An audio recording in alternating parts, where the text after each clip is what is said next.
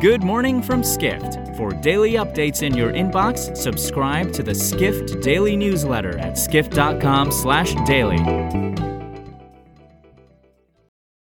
It's Wednesday, November 2nd, 2022. And now here's what you need to know about the business of travel today. Sustained high rates for short term rentals and vacation homes propelled Airbnb to notch record revenues and profits in the third quarter that it reported on Tuesday.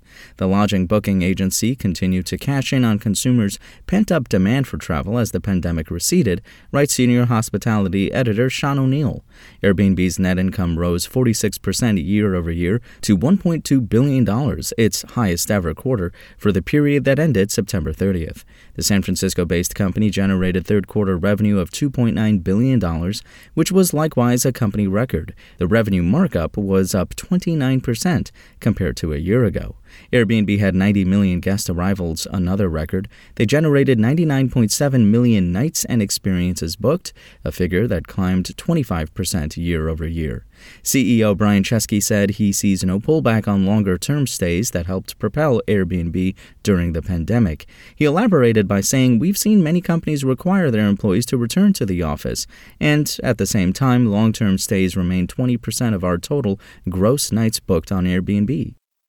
Next, residents in multiple Colorado counties will be voting in local ballot measures on November 8th on whether to redirect their tourism promotion dollars toward community issues.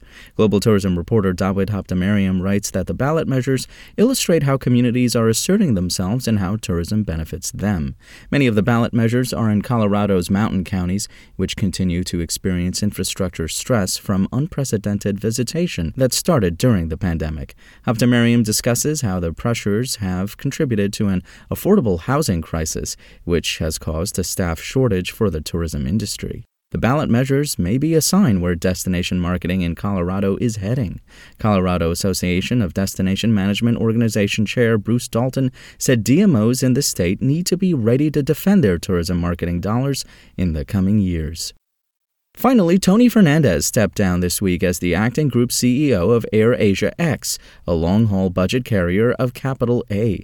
He had been CEO since July this year and cited other commitments as the reason for resigning, reports Asia editor Pete Bhutia. Mahmoud Fauzi was appointed as the independent non executive director of Thai AirAsia X. During the pandemic, AirAsia X underwent debt restructuring and completed the process in March. The airline plans to increase its flight frequency and provide daily services to most destinations before the end of the year. AirAsia founder and a legendary figure in aviation, Fernandez said his job had been to restore profitability and growth to AirAsia X. He said his job was accomplished and pointed to AirAsia X's plan to acquire 20 new aircraft as proof. For more travel stories and deep dives into the latest trends, head to skift.com. To find these stories and more insight into the business of travel, subscribe to the Skift Daily newsletter at skift.com/daily.